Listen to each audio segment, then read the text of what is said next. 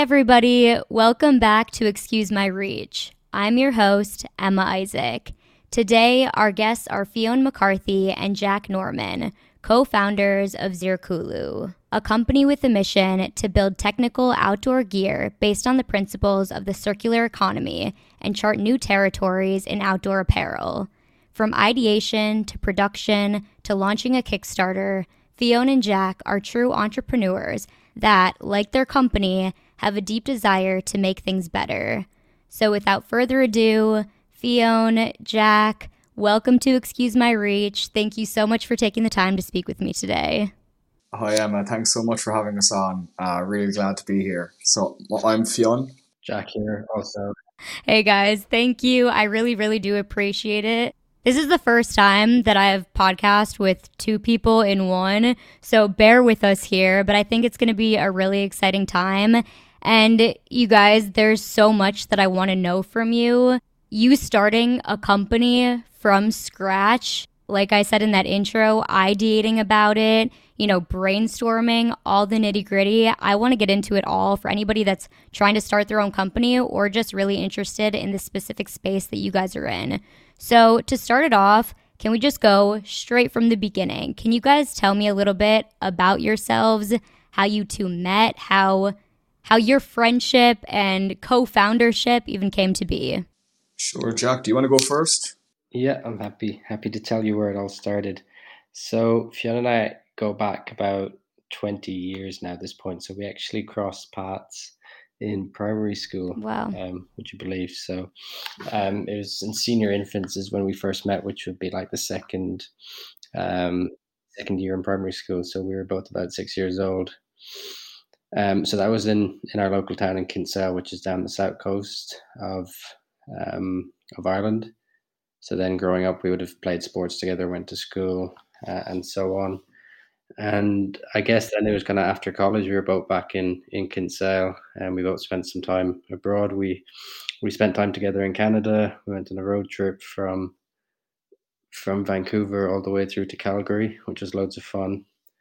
And then I guess it was towards um, lockdown, towards the end of lockdown, we we're both kind of well, maybe not towards the end, but we, it was during lockdown. We both were were a bit stuck, obviously indoors like everyone else, and we had some energy and we wanted to put it towards something. So we kind of locked horns and started the project together. So originally, the idea we started with was um, it was always to build a rain jacket. That was the first starting point for us, and then it was how can we how can we make it, and obviously try and do something different. So we were familiar with the circular economy, um, so taking that concept and applying it to a rain jacket was how we started the project. Um, so going back to Kinsale, where we come from, they have just to give a bit more context. It's like this small fishing community on the coast. So they have like a little port where all the fishermen come in, and it was basically just a big sign outside one of the ports that have this um, campaign. It was called Fishing for Litter, where fishermen were being incentivized to bring their old fishing nets in.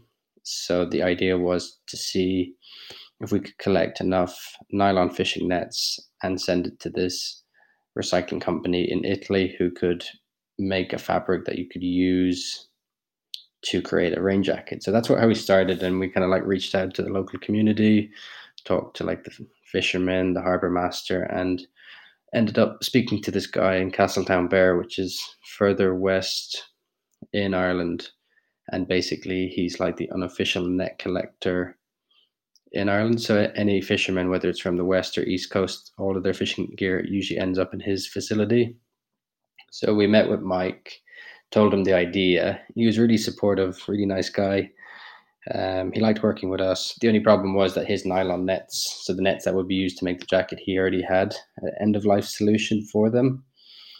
Um, Sophia and I determined to keep going with the rain jacket idea. Um, we had to change our approach a little bit, and I guess the more we thought about it, the more it made sense to make a jacket from bio-based, so mm. moving away from plastic completely. So that's where we are at the moment. So we we've made this first jacket, um, which we've named Endurance. Um, so Endurance is actually the name we've named it after Tom Crean, who I'm not sure if you're familiar with, but he's like this uh, heroic Irish Antarctic explorer. So it's just kind of a nod to Irish exploration. Um, and the jacket itself is made from sugarcane, partially made from sugarcane. Wow. So that's our focus at the moment is to transition from synthetic outdoor gear to bio-based. So looking at renewable raw materials and this is the first jacket we've made, and then we've got other products in in the pipeline with other raw materials. Yes, yeah, so it's a little background to to how we first cross cross paths to where we are. That's really cool, and that's such a unique ideation story. I'm wondering why it was so important to you, to both of you, to make a sustainable jacket as opposed to just getting into, you know, the clothing space without necessarily that mission and purpose behind it. Because, of course, I think that our society is kind of moving towards being more conscious in that way. But I'm wondering why, for you guys, it was important. So, I think from our, my point of view, anyway, starting off, it came from uh, love of the outdoors and noticing that the climate's been obviously changing around us over the past couple of years. Mm-hmm. So I got the opportunity to do a ski season in the French Alps just before COVID, and all of the locals were talking about how the snow conditions were the worst they'd been for years, and that it's been getting worse and worse year on year over time. So I suppose like my love of the outdoors and skiing is what pushed me on to want to do something outdoor related, and I think to uh, in an attempt to somewhat change what seems to be a broken system in the sense that outdoor apparel companies are encouraging people to go explore our natural world, but doing it in gear that's made from plastics and other synthetics that are ultimately damaging the natural world, which is somewhat of an oxymoron in itself, I suppose. But it's um, I think that focus was from us is that the product is important. You can't just go out there and put your name on something and expect for it to last. The real value comes in creating a product that has value and then nurturing the customers that that value that product. I suppose is what what drove us at the start. Jack, did you have anything you wanted to add to that? Yeah, I think exact same logic. Um, as Sean said, I think like when we first started with the fishing net, it was just a chance to do something hands on and and actually identify a problem with the discarded nets and then make something tangible from it that people would enjoy and find functional and and then I guess yeah, just to try and make something different that would that would make sense as well. Um, so that was the logic behind that approach to making the jacket. Obviously, as part of it's not just the jacket that's the overall solution; it's the end of life solution to the jacket as well. So, not only in creating a jacket from renewable materials, but internally, then we have a digital take back program that will allow us to track all jackets that are currently in circulation so that we know how much of each raw material we as a company have in circulation at any one time. And then our customers will be able to return the jacket to us after the period of maybe four or five years depending on what the, the average lifetime of the jacket seems to be and then they can return the jacket to us where we'll, we'll recycle it with our recycling partners who are based in northern france and turn that jacket into a new yarn that can be used again then for new products. So fully completing the circle. Can you guys talk a bit about where the concept of the circular economy came from? It's, it's an organization called the Ellen MacArthur Foundation, who are kind of pioneers in, in the circular economy, and it's concept that's been around for quite some time, but I guess it's only coming into public public attention in, in the last few years. So we kind of took that concept and applied it initially to the jacket and then more specifically to the fishing nets. So the first part of circular economy is to design out waste. So the waste being the discarded fishing nets in that case. Um, so then it was, and then there's other elements to it as well. We did have to shift from the discarded fishing nets, but then we decided to do it with the renewable materials. Mm-hmm. But again, it's the same concept of having having a closed loop where there's the take back and, and the recycling and so on. Very cool. And I would love to talk about logistically how you got this started in the sense of how did you find a manufacturer? How did you find people to actually put your idea into production? everything is online, really, in terms of finding manufacturers or freelance designers or fabric mills and, and, and things like that. So it all just comes down to your willingness to to endure some Google searches and see what comes of it and then send a couple of emails and hope to get some responses is really the the trial and error part of it. And and then by building up conversation or having those conversations and building up relationships with the with the people you've reached out to, you can hope to get introduced to more. But I suppose what I, what I've found anyway over the last year and a half or two years of of the Zirkulu endeavor is that it's all word of mouth, or you get introduced to people, and it's not what you know, it's who you know and who can introduce you to who in terms of meeting new manufacturers or fabric suppliers and things like that, which has been a real help in terms of just getting conversations going. Right. And that that community element, I think you're right, is so important. Did you guys have mentors or advisors in this process when you initially started? No, I, I don't think we did. I think we had the idea and we just kind of put our put our heads into it. I, I think I think we are just so enthusiastic to get started. We didn't even think about asking for help. It was just kind of we'd figure it out on our own and, and see where we end up. And yeah, no, really proud of where we are. I think like for our first product, I think well, it exceeded my expectations anyway. And maybe considering from what the first prototype looked like to what we have now on the Kickstarter, it's um, it's it's been quite a, a quick improvement. So yeah, I guess it was still a big learning curve for us at the start. I would love to talk about that prototype. The process of getting that, was it that you guys went through multiple rounds of feedback, multiple prototypes, or how did that work? I think by the time we'd fully committed to making the jacket and it being our flagship product was probably November, December 21. So we got early conversations going with manufacturers based in China who were who we sent our tech pack to. So a tech pack is essentially just a spec sheet of all of the measurements for the fabric so that the manufacturers can create the garment based on what the designer has designed. Um, so we sent our tech, tech pack over to manufacturers in, in China initially to get some prototypes made. We had one or two prototypes that we were pretty um, dissatisfied with, really. And then we decided that it was best to maybe look closer to home in terms of manufacturers so that we had an opportunity to at least visit the factory more often and things, which was then when we decided to move operations or manufacturing operations to Portugal.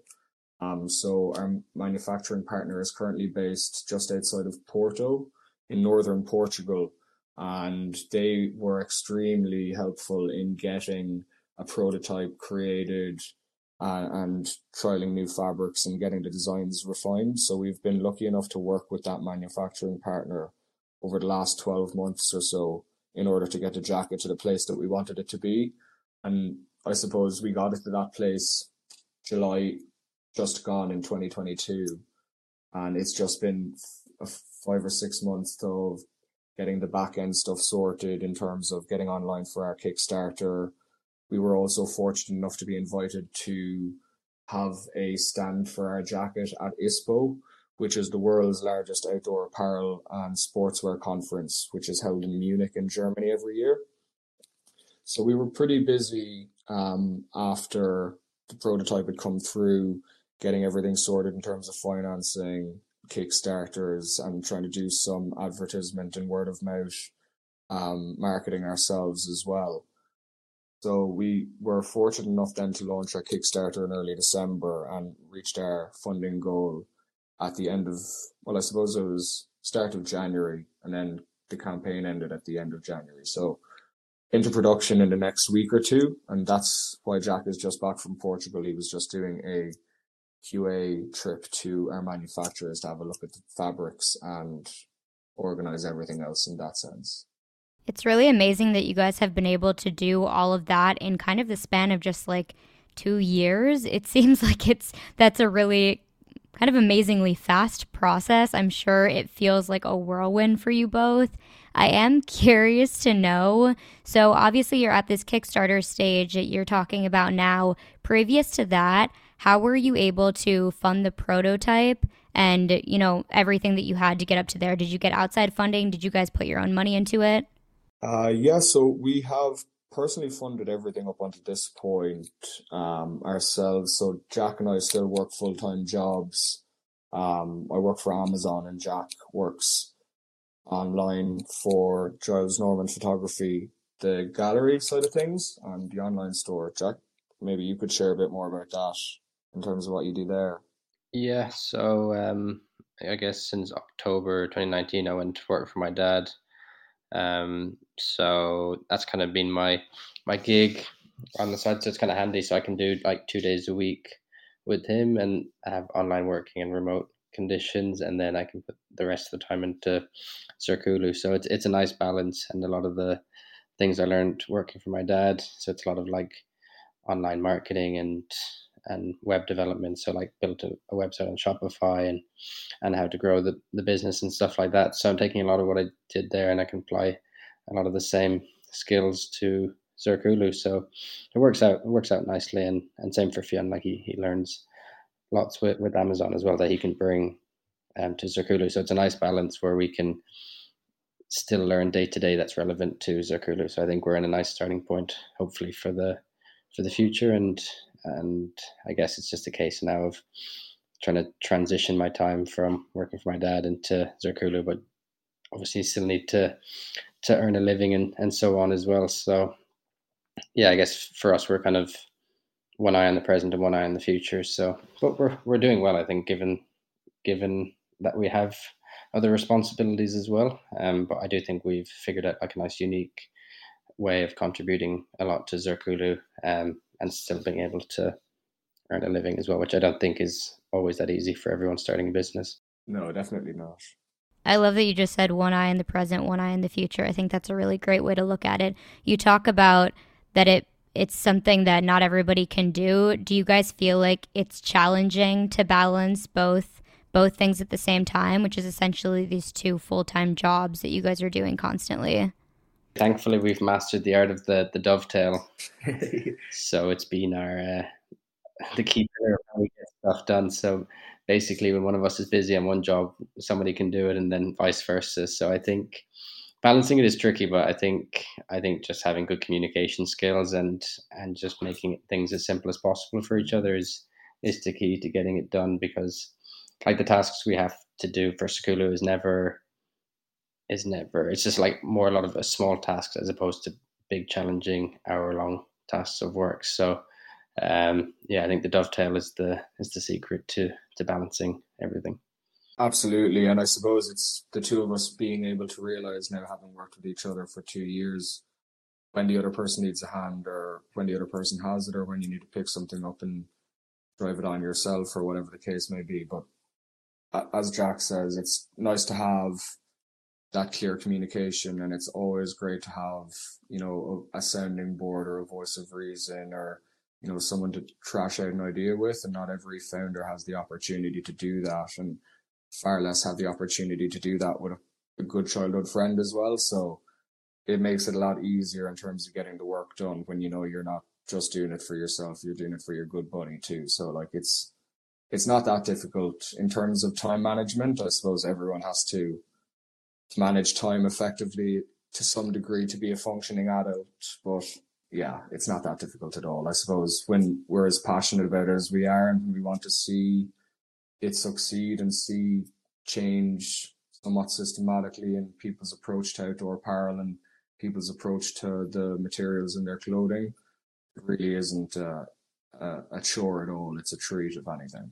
It actually really goes into another question that I have for both of you kind of twofold. One, what are the parts that you enjoy the most about working with somebody so closely that is your friend? You touched on this a little bit, and because you guys do have such a long standing friendship, I'm assuming that you guys know each other like the back of your hand.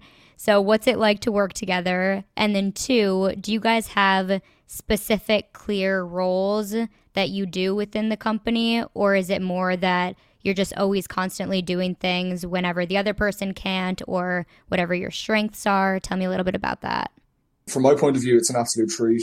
Like, I wouldn't want to be going through what it is to start a business with someone that wasn't a close friend of mine because you're getting to share the incredible highs and what can be some challenging lows at times as well. So you've always got someone that you're willing to celebrate with, and you always have someone that you feel like you can turn to. So it's that u- unique dynamic of being able to do both and not feeling uncomfortable in doing in doing so. Um, so from my point of view, I found it a pleasure to work with Jack, um, and feel that friendship part friendship founders or founders that are friends despite sometimes people say don't mix business and pleasure, I've found it an absolute treat so far.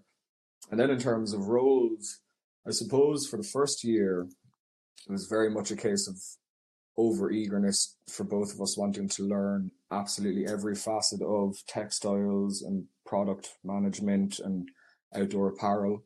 So we were involved in all conversations at all times together, whether one was leading the conversation or the other was leading the conversation you know, Jack was always CC'd in email threads that I was going in and, and vice versa. But I suppose over the last year or six months or so, we've been able to define roles a little bit better. So based on backgrounds and things, Jack would make more sense from a marketing point of view and with his experience on the gallery side of things with the online marketing and online store. Jack kind of takes care of the online stuff and the setting up of the Shopify store and the marketing and the various stakeholders that are needed to be managed there. Then from my side of things, I've been very much focused on the finances over the last while and the logistics in terms of getting fabrics to and from manufacturers and things like that. That said, we both play a huge part in product manufacturing and just design in general. So we both hop on for the design and product side of things because that was you know, what we both got in initially for was to try and create a cool jacket and try and create a cool product that people can resonate with. So I feel it's important for us to stay connected to that process and both of us more than willing to stay connected to that as well by being involved. So I think despite the fact that we have one or two streams ourselves, we tend to overlap often and it seems to work so far. Yeah, I guess just to echo uh, a lot of what Fionn said, um, it definitely doesn't feel like work most of the time, which is which is why that's the joy of it, I guess. And it doesn't. It's very effortless to to pick up the phone and and like when we call it work, we have something to figure it out. Like you know, I mean, half the time, I didn't even know if we're talking about work or just talking about whatever. Just managed to get stuff done and have a laugh in between. So um, yeah, there's definitely lots of positives to working working with friends, and and I I, really enjoy it, and something um, that I think will only get better in time as well. So um, yeah, I think looking back on where we started, I think it's just a natural progression as well, and there's a lot of figuring out as as we go in terms of roles and stuff. But I think that's part of the fun is not knowing everything as well, and and just seeing what we like individually and what we have more interest in growing within ourselves and then whatever we can bring to the business as well. But I'm sure it'll chop and change um, over the years. So it's um, yeah, I don't think we put too much pressure on each other either, which I think helps in terms of who does what. So um, yeah, just a case of figuring it out as we go. Falling forward. Absolutely, one step at a time. Exactly, exactly. I'm sure it's an insane process every step of the way. I'd love to know some of the nitty gritty of things, such as the legal process of, I don't know, maybe you guys have patent things for this jacket, and also how you came up with a business plan, how you even knew how to do a business plan. A lot of people listening, you know, like I mentioned in the beginning, they may want to be starting their own business or taking tips from you guys. So if you could walk through some of those nitty gritty details from the start. Yeah, so I suppose the first thing that Jack and I are very conscious of is doing things correctly. So the before we'd even like had conversations with manufacturers or you know started looking at fabrics and things we went about setting up a company so we were fortunate enough to work with uh, accountants that we had been referred to um, who were very helpful in setting up a company it's pretty straightforward in Ireland. So we got the accountants to set up that. And then we were lucky enough to be accepted into a startup incubation program in the which is being run in the University of Cork. Um, so that's the university that Jack and I would have attended and graduated from. So we started in there in June of 2022, so just this summer gone, and they've been extremely helpful in getting us off the ground in terms of in-house documents, in terms of business plans, investor pitches, um, helping with grant aids, getting in contact with various governing bodies or government bodies and, and things like that. So the Ignite program in use in the UCC in Cork is what's really helped us to look at things from a more professional standpoint in terms of how to get the business plan, how to get and refine your pitch deck, and, and really looking at financials from uh, not just a profit and loss or 12 month point of view, but from far more of a three and five and seven to 10 year financial projections plan as well, which has been very helpful for us in terms of looking at our next step now, which will hopefully be to gain some investment in order to allow for the potential growth that Jack and I have forecasted. Um, but yeah, I suppose to answer your question, the support of the startup incubation program has been great, but there are a huge amount of business resources out there that any person who's looking to start a startup can go and, and find for themselves in various online forums or in local education institutes in their home city and town. And I suppose it's important to not overlook those kind of resources as well, because a lot of people can get caught up with trying to do it themselves or trying to find everything online or trying to find an epic mentor or something like that. But often the best resources are the ones closest to home and the people that can help you most are those in and around your community or in and around your area that have been through similar paths and they can share their experiences with you. And I think similar to what the textiles and manufacturing industry seems to be like, it's more of a word of mouth and community kind of thing in an entrepreneurial world whereby it's very much a, a learn and share kind of an environment. And I feel like Jack and I have been very fortunate to have some incredible conversations with some extremely exciting and engaging entrepreneurs in our area that have helped to push us along in our in our path and have given us various confidences along the way to continue to pursue what we're up to and stuff like that. So support of others, uh, online resources, and, and the startup incubation program have been good from a business plan and administrative side of things. That's such a great point that you made about looking to those that are closest to you, maybe your neighbors, maybe people that you've known for your whole life to give you some of those resources. I'm really interested about the incubation program. Is it something that you guys applied to? How did you know that it existed? Uh, yeah, so it was just something that there was uh, Jack had seen, I think, an ad for it on LinkedIn or a post about it.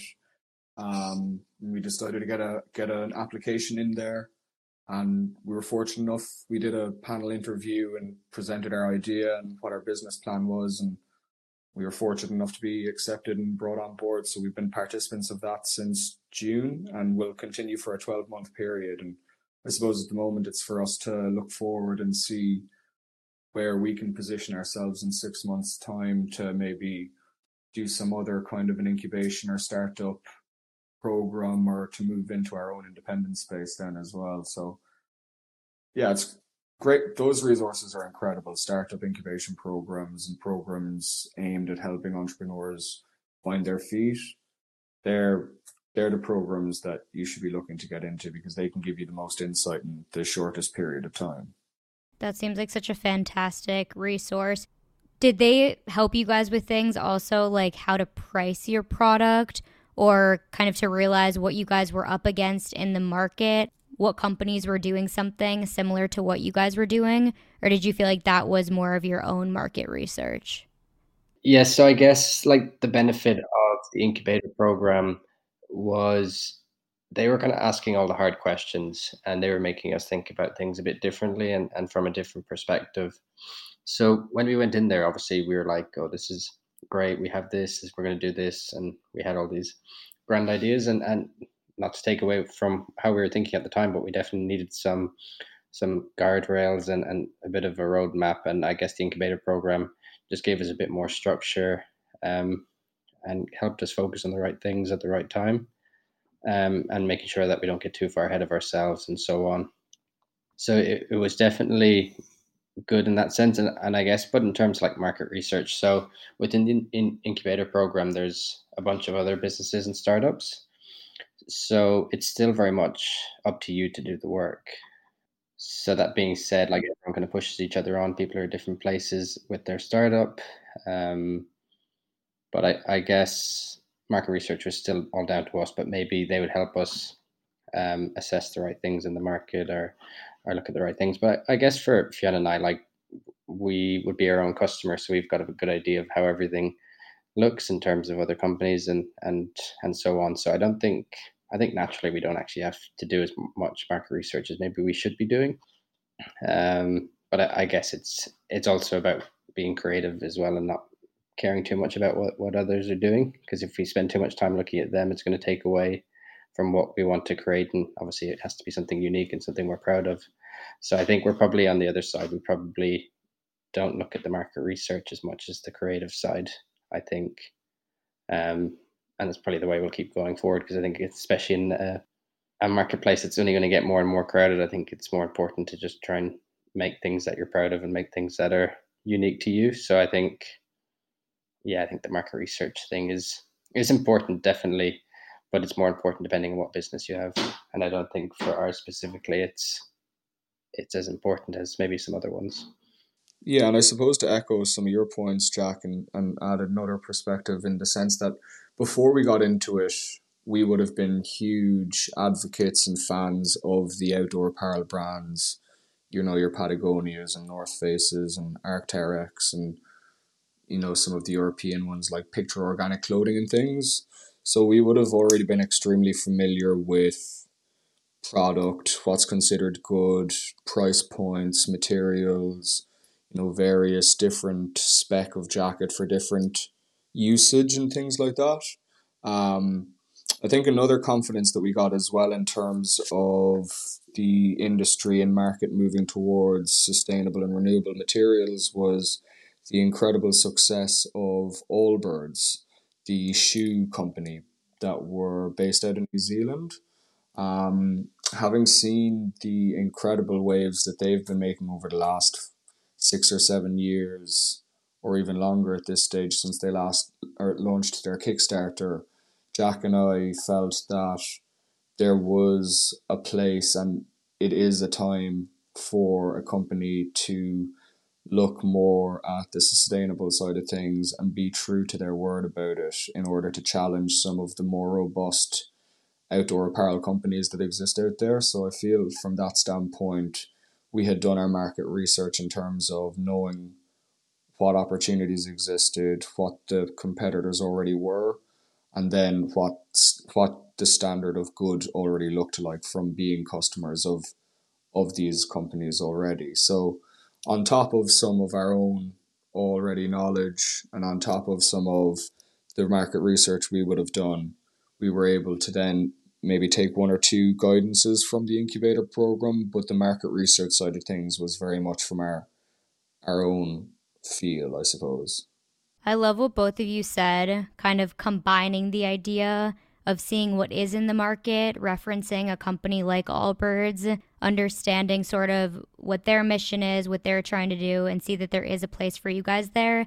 But then also, like what you guys were saying, you know, you are the consumer, right? So you have to understand what would I pick up if I was shopping at a store, if I was shopping online? What is something that would appeal to me as a consumer. So I think it's really great that you guys were able to kind of mold all of those things together and then come up with this perfect product for you guys to start your company. I do want to know about the Kickstarter. I want you guys to kind of tell us basically what is a Kickstarter? How do you do a Kickstarter? How do you model a Kickstarter? All the nitty gritty of that process.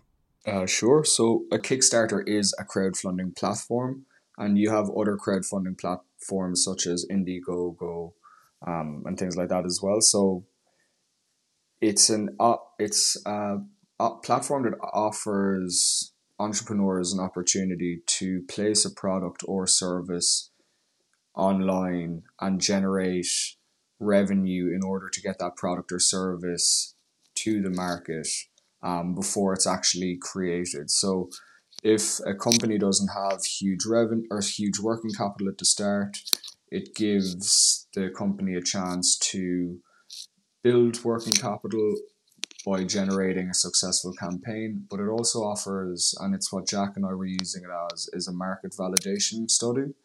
So it's an early insight in, or it can be used as an early insight into what the market deems the product to be in terms of a success or a failure.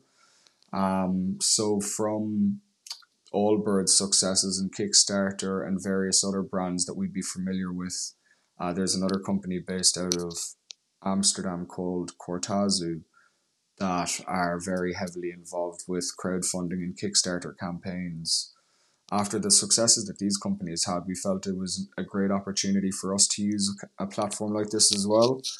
So we'd been gearing ourselves up to launch the Kickstarter campaign at the start of December. And in order to do that, it's just, again, a lot of research and putting together a very, well, the best looking pitch deck that you could possibly put together and putting it all on one platform whereby you have this offering in the form of a Kickstarter campaign and then this Kickstarter campaign will run for a period of time. The idea is that you try to generate customers and sales through the Kickstarter who are pre ordering your product or service. And then you set a funding goal. So the idea is to reach a certain funding goal within a period of time. So Jack and I set a funding goal um, and set a an achievement date of 60 days. Unfortunately enough, we reached our funding goal after about 40 days and were able to generate more sales and revenue through the Kickstarter campaign afterwards. Um, and that was all that was all organic as well. So for the first 55 days of the campaign, we ran it all organically. And then we decided for the last five days to run some online targeted ads um, as a to help with the market feasibility study and get some more numbers behind the sales and see what would happen if we put some more money into online ads and things like that as well. So, yeah, that's a small background into our Kickstarter. Very, very cool. I think it's really useful for all of us to kind of hear what that process is. Aside from obviously superseding what you guys put out for what you wanted to succeed in your Kickstarter, what are other ways that you guys are currently measuring success? So, I suppose another measure of success for us at the moment is the offline sales that we're trying to generate in terms of business to business opportunities in Ireland and in Cork as well. So, hopefully, we can potentially partner with um, some universities or some um, state agencies who have employees who engage in outdoor activities. So we'll be we'll be looking at generating both business to customer and business to business sales in an omni-channel experience. So hopefully have retail partnerships so that we can get products in bricks and mortar stores and also have our online sales as well. I would also love to know because I'm assuming that when you guys put this out, you got a lot of this organic traffic. What was the response like from your family and friends? Have they been supportive of this? Have they, been your consumers? I would just like to know if people think, oh my gosh, these two are wild for embarking on this endeavor, or if they're like, yes, we need this product and every other product after. I guess that was an exciting part of it as well, is kind of sharing it with with family and friends, and um, yeah, like I think that's kind of the first customers we we brought on board was was family and friends, and and thankfully a lot of them have have agreed to pick up jackets and stuff and a lot of them asking questions where the jackets are coming and when they can expect to get them. Um, but no it's been incredible the support we've got. I think it's definitely encouraging you know i think to share an idea with anyone whether it be a business or just a personal idea um, always takes a bit of courage and and doing it in front of especially hometown friends people we've known growing up and then like over christmas it's quite common for everyone to come home. So having those conversations and, and just hearing the positive support is, is a nice feeling um, and it's definitely encouraging um, and, and motivating to um, to keep it going. So it's it's been really good. I think that's definitely something because I think Fionn and I we spent probably about eighteen months kind of behind the scenes, kind of before we could even have anything to show for it. Um, and then all of a sudden we have a business and it's very much a consumer facing business. So we have to like document a lot of it, put it in front of people on social media and ask people to, to follow our page and to share it and so on. Um, but no, I'm really, really happy with the support we've gotten from our family, friends, and from our local community. It's, it's, um, it's a really nice place to start, and I think that's one of the, the nice things about Ireland is that it's a small place, and and everyone kind of knows everyone. So, um, there's definitely, it's definitely very supportive of, of what we're doing. I was just going to double on that and say, absolutely, Jack and I have been incredibly lucky in the support that we've gotten from friends and family.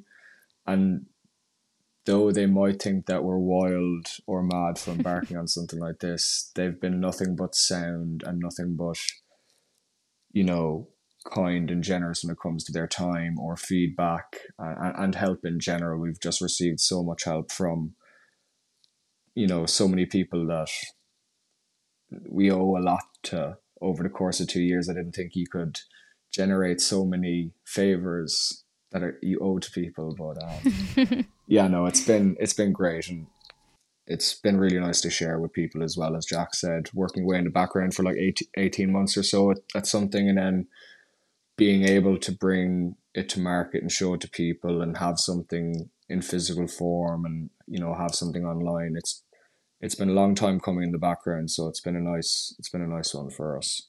Is that just the coolest feeling being able to actually have product? Yeah, it is. I must say, is getting like even sample stuff. Do you guys feel like this dynamic duo, the people that have known you the longest, were they like, yeah, it totally makes sense that Fionn and Jack would have gone into business together, or was this like completely out of left field for people? Uh, I'd say it was a bit more left field. Like I don't I don't I'm not sure what anyone's response to me and anyone else going to business would be in general, but I don't think anyone would have paired Jack and I together from a business partnership point of view. What you reckon, Jack? Would you have guessed in in third class that we'd have gone into business together? um, no, it's a good question. Actually, I, I, I think maybe yeah. It just kind of, it literally just happened over one conversation. Um, during lockdown, we went for a walk, and then two days later all of a sudden we're in business together even a day later probably i can't remember but yeah it didn't seem to be much thought put into it. It just seemed like an easy an easy an easy go and we just kind of went for it and didn't look back. So yeah i think it's good not to ask too many questions at the start and just see where it ends up and thankfully it seems to be in a good spot so just keep moving forward. Nothing ventured nothing gained right? There you go. That's an excellent point what do you guys feel like some of the biggest challenges have been? I'm sure that there have been so many things that have been overwhelming, or if you guys were impacted by, you know, supply chain issues or anything like that during this process. What are some of the biggest challenges that you guys have gone through thus far? Oh, I think like the biggest challenge from my point of view is getting involved in an industry that I had very little insight into beforehand. So like I've always been interested in clothing and textiles and apparel and stuff like that, but I've never sent any emails to manufacturers or even considered, you know, where my clothes are coming from or even further along where my fabric is coming from for to make my clothes and things. So educating myself from a point of view as to what a tech what the textile industry looks like, what good materials are, what bad materials are from a sustainability point of view. And then just trying to get those conversations going, I think, has been the toughest part because you could spend six months speaking to the wrong person and they won't tell you that the wrong per- that they're the wrong person and you can spend five minutes speaking to the right person and you can have all of those issues that you had for the last six months resolved by one good email to the right person so I think just making sure that you're having the conversation with the right person is probably the thing that we've struggled with most. But again, over a period of time, we've gotten better at identifying the people that are time wasters and identifying the people that are there to help. Uh, and, and and over time as well, we've been able to forge better relationships with people that are able to trust us and that we can trust, so that those introductions to new stakeholders or to new people that may be able to help us they're a lot easier to have now than they would have been two years ago. Yeah, very similar to what you said there, Fionn. It was very like at the start we had to be quite patient and we had this vision for how we wanted the product to look. Um, but as I mentioned, like prototype one and, and prototype two did not look exactly or, or work how we wanted it to. Um, and then that's just a case of talking to more people, getting more samples, and and so on. So there was a bit of yeah, we had to be quite patient at the start when things weren't exactly going our way and the prototypes weren't looking the way we wanted them to, and and so on. But thankfully, we just gave it the time that it needed um, to get the product looking the way we wanted to, and, and so on. So yeah, I, I think the biggest challenge so far is has just been the kind of getting over the initial hump of knowing who to talk to and, and how to make it happen. But I, I guess that's part of the learning curve from from a starting off point of view. For sure. I think you guys are probably right about that. And also, there's not like a ton of, I feel, resources of people that are starting out talking about a lot of this. It's kind of one of the primary reasons I wanted to have you guys on. I feel like a lot of times we get information from those that are far, far at the top. You know, those companies that are already incredibly established. They almost forgot about what their origin story or their first two years in the process was like. So, that's why I'm really interested to hear all of this from you guys. I do want to know has this process the entirety of it? Has it been incredibly different than you thought it would be or exactly how you would how you thought it would be? And I know you guys mentioned you kind of just started it and you didn't look back and you didn't really give it much thought of like, oh, well, should we start a company? Yeah, we should start a company together. so I'm I'm wondering is is that process different at all? I think it's important to not have too many expectations when you go into something. It's more important to have goals and set achievable objectives as opposed to have expectations, right? Because if you have expectations and reality doesn't ex- doesn't reach those, then you're going to be left disappointed. Or if you know, vice versa, if you underestimate how incredible the journey is going to be, you might not even start it in the first place. So I think if you're just willing to get out there and get after it and start something or try something or make something better or you know change the way a system works or something like it's just go out there with an intention to do something and let the rest of it find its feet. But i think it's important not to have too many expectations because i don't think jack or i could have predicted any of the course that we've traveled so far and you know in hindsight i don't think i would have wanted to try and map it out either because it's had its own incredibly natural way of finding itself. And I think it's just about trusting the process and trusting the soup and just knowing that things will work themselves out in the end. And that doesn't always have to be success, and it it's not always necessarily failure either. And just ex- just set out and have an adventure, right? And I think that's what we're up to.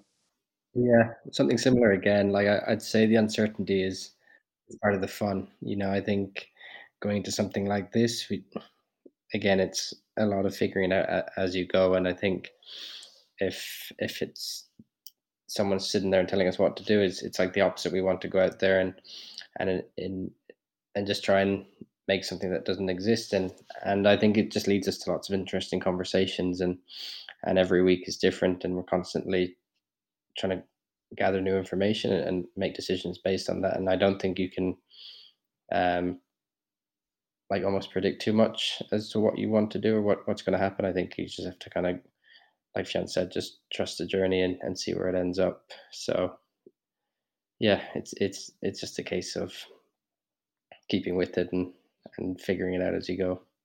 Well, it sounds like it has been quite the journey so far. I'm wondering for you guys, for this company, what are some of the short term and long term goals that you guys have, just I guess in your lives and then also for your company?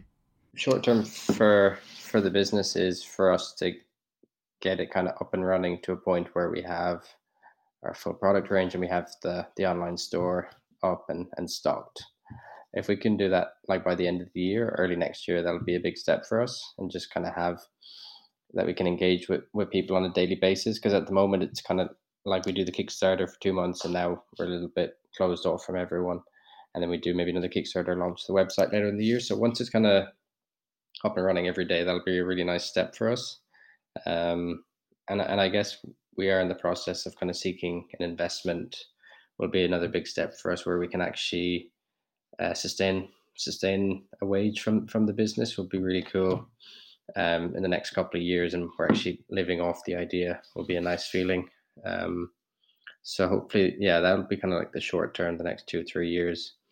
And then long term, I guess, like like we said in the last question, you don't want to have too many expectations because if it if it falls short, I, I don't think the objective of the business is to make this um, something that you don't enjoy. So it's always making sure it's it's something that we're happy living in and, and enjoying, something we're proud of, and and obviously if we can bring more people on the journey with us, even better. And Ireland's quite a small place, so I think we always have to have one eye maybe in, in North America and, and one eye in, in, in Europe as well um, as we keep naturally as want to grow it, I guess. So um, that would be kind of into the future as well. But and not not only in terms of the business itself, but I think the product too. I think is something we started off with the product we have at the moment, and I think we've got plans to keep improving it. And and ideally, the the plan is to have a product range that's one hundred percent bio based and from natural materials which nobody else is really doing at the moment. So if, if we can complete that mission as well, that would be that'll be a great achievement for us in the long run. Yeah, I think the exciting part about looking forward is, you know, seeing the opportunities there in terms of growth, um, and see the opportunities there to hopefully change people's perspectives and opinions on what do- outdoor apparel should be and their approach to, you know, their garments and what they do with them at the end of life. And I think it's a nice thing about the community at the moment in general is a lot of people are trying to do the upcycle thing whereby they're repairing and patching their old bits instead of buying new bits or sending it back for repair instead of going out and buying a new jacket entirely. Um, so suppose what's exciting is potentially seeing change from an industry point of view and then hopefully seeing change in terms of growth from a company point of view. That's amazing. Yeah, like I mentioned, I think that we are definitely in a trajectory of people not only caring about shopping sustainably, but also putting that into their day to day lives, actually making those choices as opposed to it just being like in their mind that they should do it, but making the decision of, okay, well, this jacket was made really sustainably and this one was not.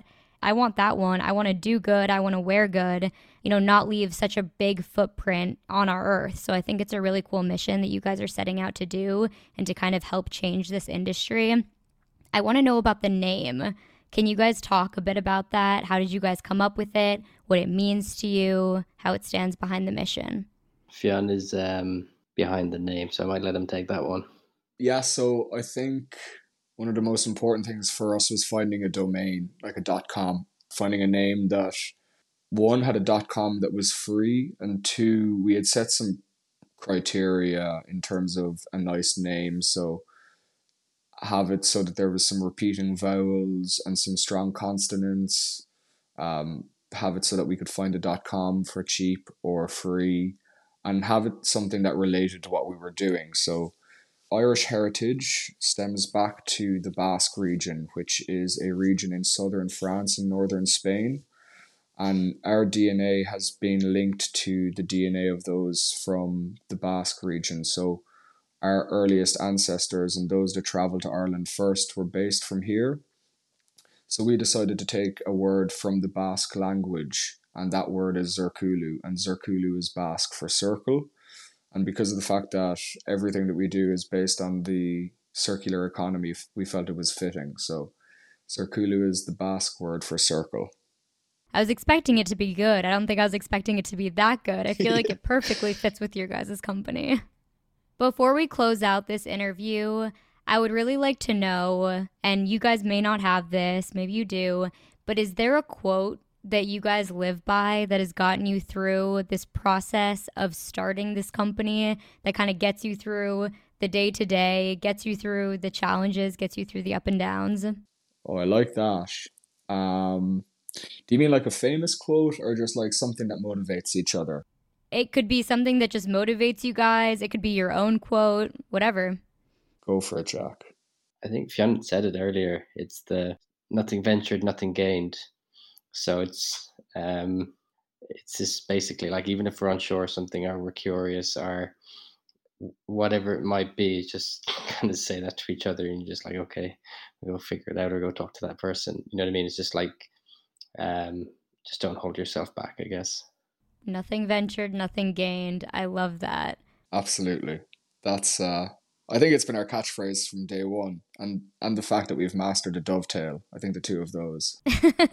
yeah, you did. You said that earlier as well, so that can be your second quote. Perfect.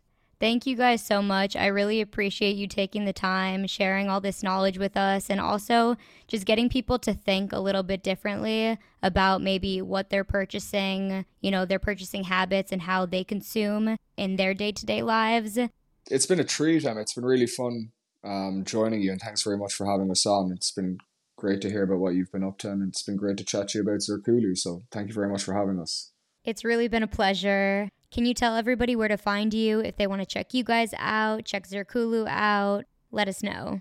Absolutely. So you can find us on Instagram or any reputable social media provider at Zirkulu, which is Z I O K U L U. And you can find us at zirkulu.com and you can also find our Kickstarter on Kickstarter forward slash Zirkulu and you should find it there too. Come check us out. Thank you, Jack. Thank you, Fionn. Thank you both so much. Thank you guys all for listening. As always, you can find us, Excuse My Reach, on all major streaming platforms. Like, download, subscribe, share with your friends, be kind to those around you, and don't be afraid to reach a little higher. Unbelievable.